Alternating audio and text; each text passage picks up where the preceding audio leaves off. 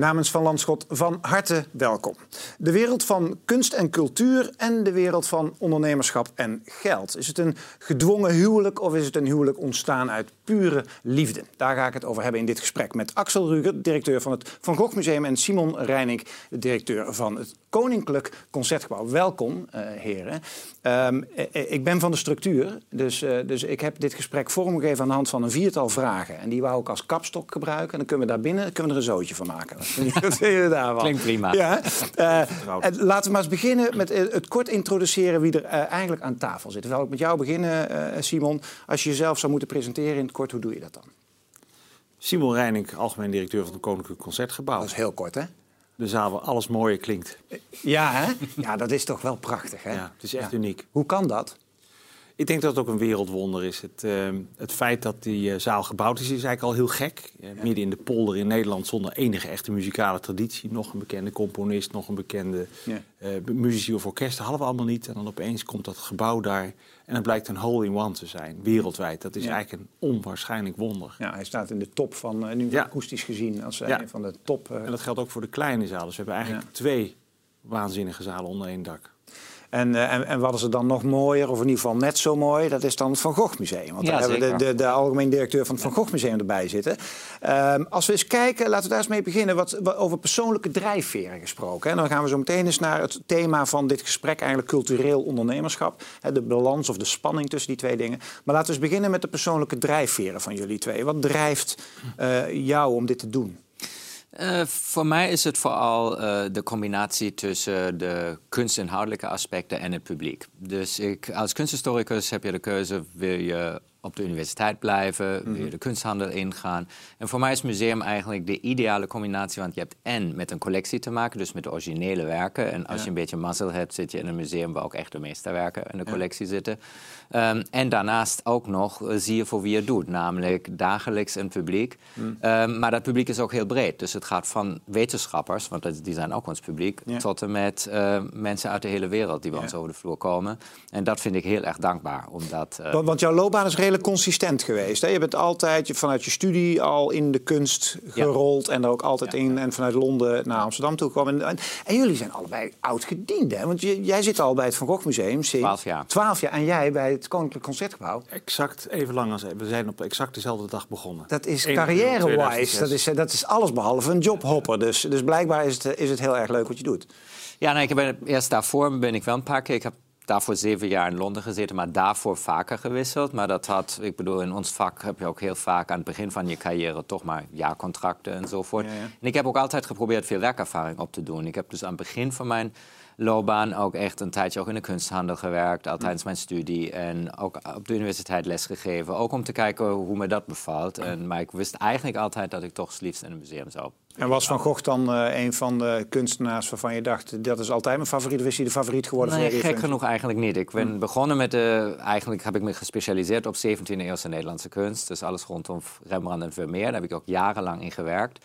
En eigenlijk is dan Van Gogh ontstaan omdat die kans voor deze baan ontstond. En iedereen dan ook zei, ja, maar je kent toch al Nederland en je spreekt het taal. Dus dan mm. ligt het toch voor de hand dat je daar ook naartoe zou willen gaan. Dus eigenlijk is Van Gogh pas een latere liefde geworden. Ja, ja. Uh, als we naar jouw persoonlijke drijfveer kijken, dan je hebt een iets diversere achtergrond, hè, als ik zo even mijn gesprek voorbereide. Ja. Vertel eens.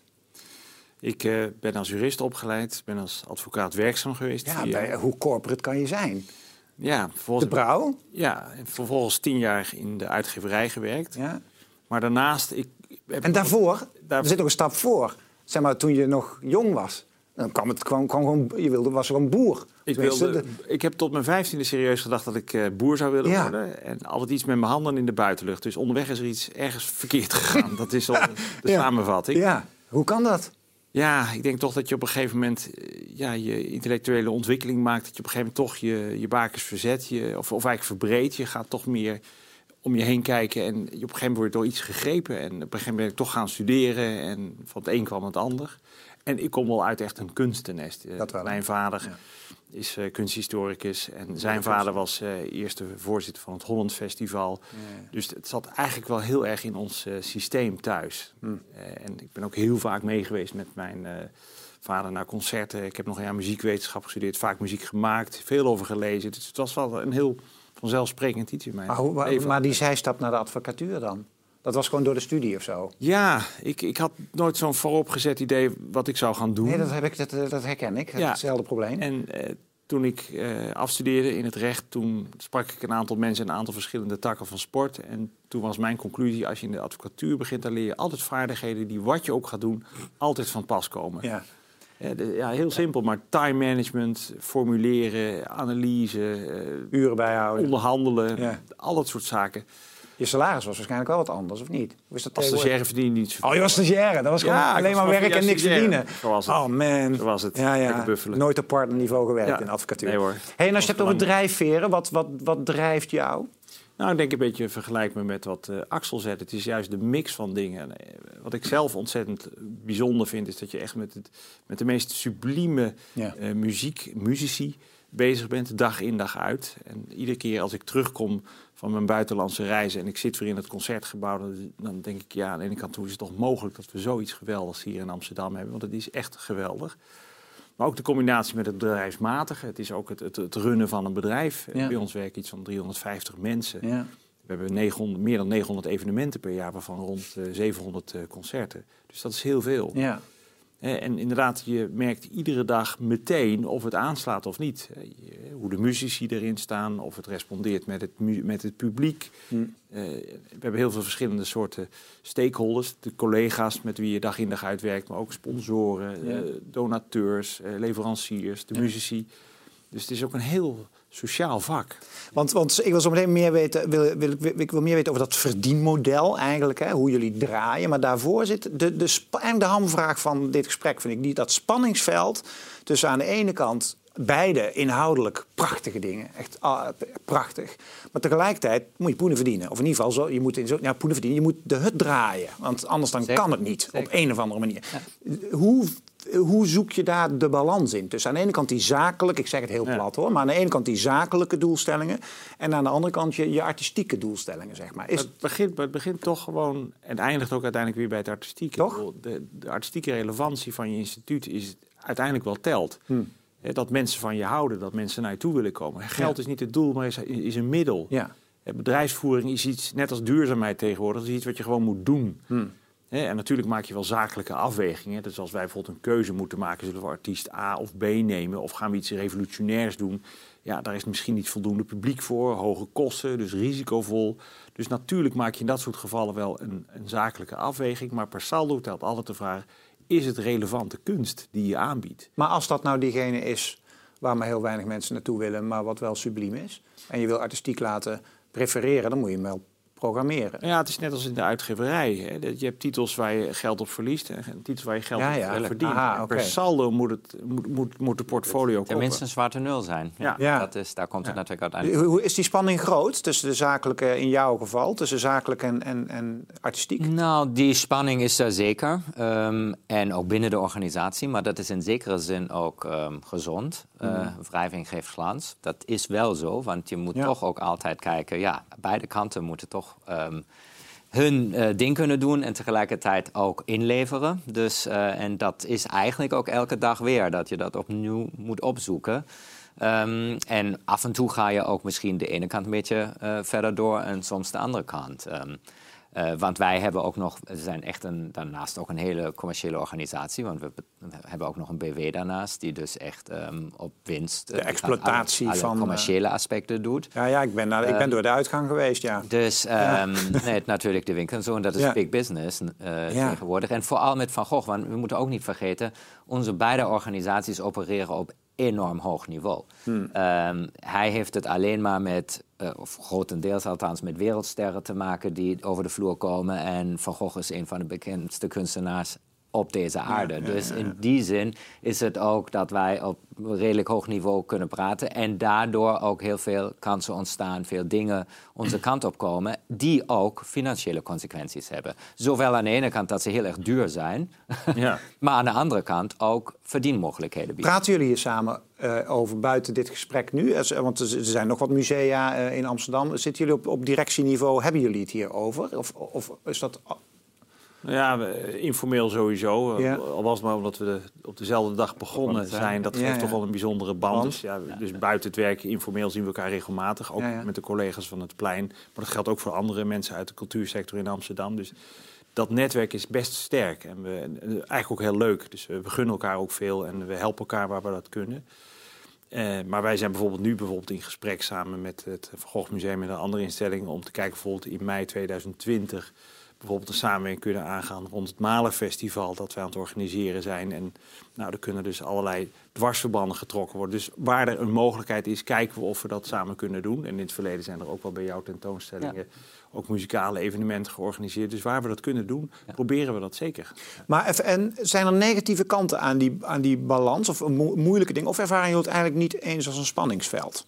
Nou ja, ik bedoel, ik snap Maar, wel nou, dat... laat, ik- laat ik het iets aanvullen, sorry dat ik je onderbreek. Maar er wordt namelijk nogal wat, eh, nou niet geklaagd, dat klinkt negatief, maar er is nogal wat over te doen over de, over de cultuursector. En dat het gewoon niet goed gaat. En dat onze regering alsmaar al het geld eruit haalt. Weet je, het is, eh, die spanning tussen dat aan de ene kant weer gewoon bezig zijn met die prachtige meesterwerken en met die prachtige muziek. Maar aan de andere kant heb je dat geldding. Ja, maar daar word ik echt een beetje... Ik bedoel, moet ik wel eerlijk zeggen dat ik van, van deze soort voortdurende ehm, eh, eh, kritiek op dat niveau echt heel erg moe word. Ja, ja. Want ik bedoel, wat eh, inmiddels zijn organisaties zoals onze hoogprofessionele organisaties. Bij ons werken alleen maar mensen die ehm, elk in hun eigen vakgebied. Ik heb niet alleen heel erg professionele conservatoren en restauratoren, maar ik heb even professionele IT'ers, ik heb even professionele marketingmensen. En dat opereert allemaal op een best hoog niveau. En wij moeten ook een heel brede scala aan, aan belanghebbenden, aan stakeholders bedienen. Eh, we opereren wereldwijd. Dus ik bedoel, dat vergt nogal wat voor zo'n organisatie. En dan de hele tijd afgetekend te worden als een soort stel dilettanten die een hobby tot een beroep hebben gemaakt. Zoals het toch de usance, lange tijd althans, is geweest hier in dit land, bij de politiek ook. Ehm, dat vind ik ehm, toch af en toe heel erg lastig. Want dat is, ik bedoel.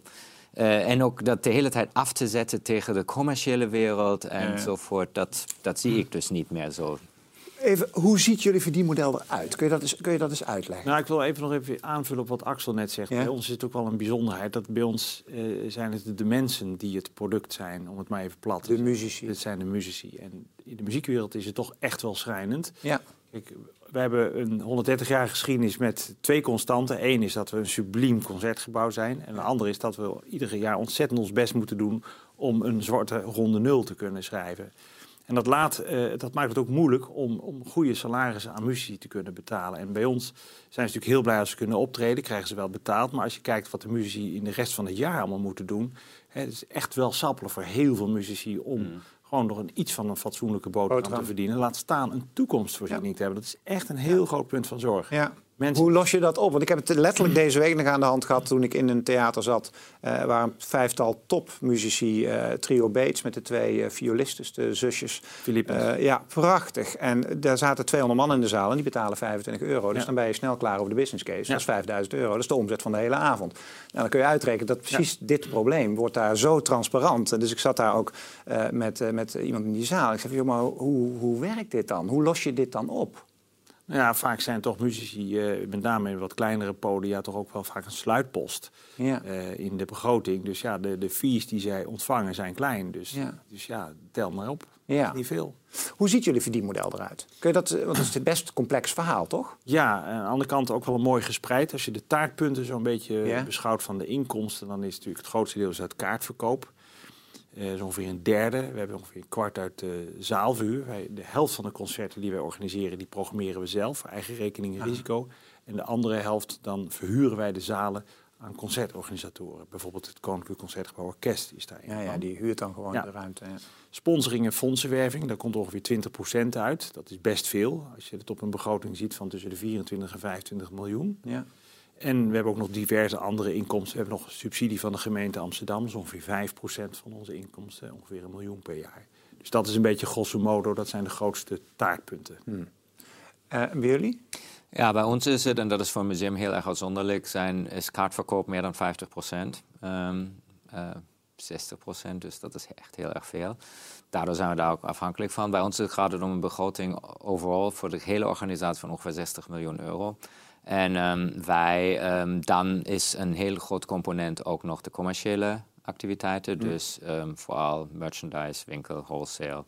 Uh, is, dat een voordeel, is dat een voordeel voor jullie, dat je, dat, dat je die poot erbij hebt? Zeker, zeker. En daar zijn we ook steeds op zoek nog wat we daar nog aan nieuwe bronnen kunnen ontsluiten. En kijken hoe we die business kunnen uitbreiden. Want bedoel, die kaartverkoop, en nog bij ons, omdat 80% van onze bezoekers uit het buitenland komen. Dus het moet ook maar heel stabiel blijven met het toerisme. We weten dat dat Aan het aantal toeristen geen gebrek, toch? Nou ja, nu niet. Maar ik bedoel, we moeten niet daaraan denken dat er iets hier gebeurt als in Brussel of Parijs. Ik hmm. bedoel, dan is het ook, ben je overnacht ook maar even 20% van je bezoekers kwijt. Of 25% of 30%. aangezien dat zo'n groot gedeelte En dan ben je, is het toch ineens heel erg kwetsbaar. Dus op dit moment leven we ook een beetje in zo'n soort droomwereld waar het allemaal beter, beter, beter gaat. Maar dat gaat niet. Aha, dus je zou minder afhankelijk willen zijn we van de We willen minder afhankelijk en willen meer diversificeren onze inkomstenbronnen. En wat denk je dan aan? Nou ja, we zijn dus nu uh, aan de commerciële kant aan het kijken. Um, daar zijn we al mee bezig om ook um, A, dat um, hele uh, merchandise-verhaal uit te breiden. En ook markten op de wereld te bedienen voor mensen die helemaal niet naar het museum komen. Maar inderdaad ook in, ik noem maar wat, in Azië. samenwerkings- en licentieovereenkomsten aan te gaan in verband met Van Gogh en Van Gogh Museum. Dat kunnen we licenseren um, voor producten ook enzovoort. En daar zijn merken ook aan geïnteresseerd. Dan is het weer de keuze met welke merken werk je dan ook echt samen. Ja. Dus daar zijn wel mogelijkheden. Um, maar dat vergt ook echt een organisatie die we daarbij hebben... waar echte retail professionals zitten, waar echte uh, commerciële professionals in zitten. Dat is niet meer voor uh, mensen die zeggen... nou, dan doe ik maar een beetje uh, commercieel als hobby daarnaast. Dat is dus niet meer zo. En wil je dat allemaal binnen jouw organisatie houden? Ik kan me ook voorstellen dat je dat op een gegeven moment in samenwerking doet met echte specialisten. Nou ja, voor een deel doen we dat ook, maar veel uh, willen we ook zelf in handen houden. Hmm. Absoluut. Want er zijn natuurlijk ook heel veel andere partijen die dingen met Van Gogh doen. Van Gogh is een globaal icoon. Iedereen ja. wil daarmee aan de haal. Ja. En dan niet in de laatste plaats, net als bij het concertgebouw, uh, is natuurlijk ook uh, sponsoring, fondsenwerving enorm belangrijk. Voor. Want, want als jij kijkt naar de toekomst, hè, wat zou er dan. hoe, hoe denk jij na als je naar jouw verdienmodel kijkt? Hè? Uh, hoe, zie jij de hoe zie jij dingen veranderen dan naar de toekomst? Of zou je willen? Nou, ik denk dat inmiddels ons verdienmodel mooi gespreid is. dus die diversificatie, dat, eh, dat, dat, dat zit op zich goed. Maar dat betekent niet dat je uh, geheel ongevoelig voor conjuncturele schommelingen bent. Ik bedoel, Wij zitten nu op een bezettingsgraad van uh, rond 80 plus 80 procent. Dus dat is heel, heel mooi, maar ook noodzakelijk. Want zodra je naar de 75 of 70 procent zakt, ja, dan heb je een tonnen verlies per jaar. Dat kun je niet te lang volhouden. Dus nee. Onze strategie is erop gericht om in de toekomst een stevig endowmentfonds uh, op te richten. Daar zijn we ook mee bezig. Daar zijn, zijn, we mee gestart in 2012 met een aandelenemissie. Daar hebben we een kleine 8 miljoen euro uh, mee opgehaald. En ons doel is om een, een endowmentfonds van minstens 50 miljoen euro. Wat is dat? Leg eens even Een endowmentfonds is zeg maar een soort stamvermogen, een soort uh, vermogen dat je heel voorzichtig, heel conservatief belegt. En uit de opbrengsten, die kun je dan misschien op 2, 3 procent uh, zo begroten, kun je dan zeg maar uh, jaarlijks je vaste kosten dekken. En nu krijgen we dat bijvoorbeeld uit subsidie en sponsoring en kaartverkoop. Maar stel dat dat terugvalt op wat voor om wat voor reden ook, dan wil je wel het instituut veilig kunnen stellen. Dat het gebouw intact blijft, dat je goede programmering kunt blijven bieden. Dus om zeg maar als een soort demping op je conjuncturele schommelingen. Wil je een winstgevend spaarpotje opbouwen? Nou ja, winstgevend. Eh, of in ieder geval waar iets van rendement in zit. Ja, zeker. Zeer behoudend. Uh, Zeer behoudend, voorzichtig belegd. Oké. Okay. Ja, en of, of, ook niet zo enorm voorzichtig belegd. Want ik bedoel, wij hebben wel wat geld op de bank. Maar wij mogen ook vanaf, omdat daar ook voor een deel publiek geld in zit, kunnen wij dat, mag je dat niet heel erg agressief beleggen. Nee, nee.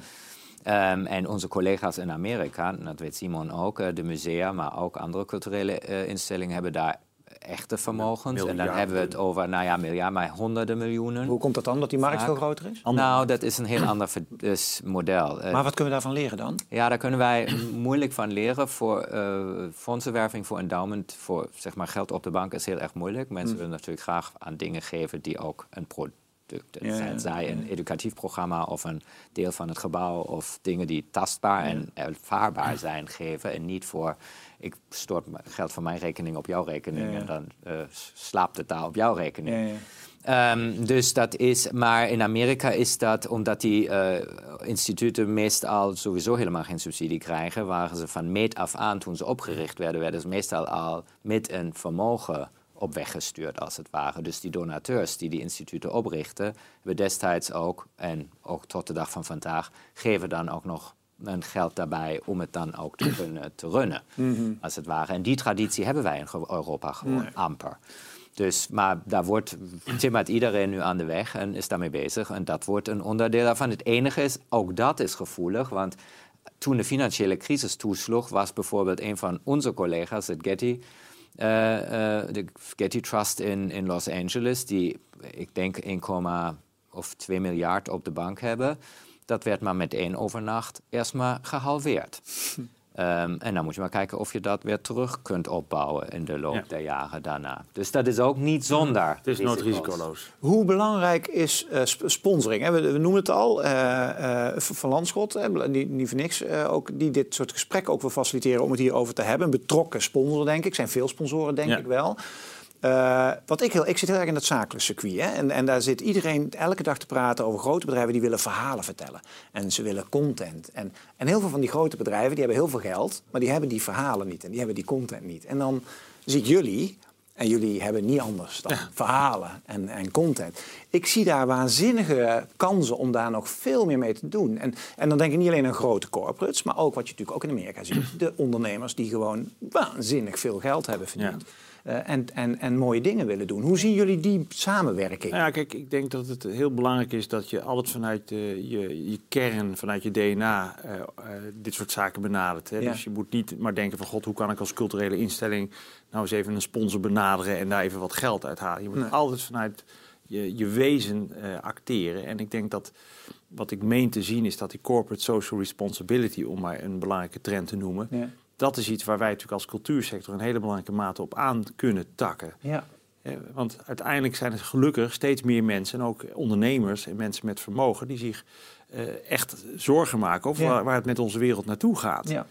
Als het alleen maar over geld gaat, een korte termijn winst, het ouderwetse activistische aandeelhouders denken, om het maar even heel zwart-wit te duiden dan loop je natuurlijk een enorm risico dat er grote spanningen in de, in de, in de samenleving ontstaan. dat je de haves en de haves not.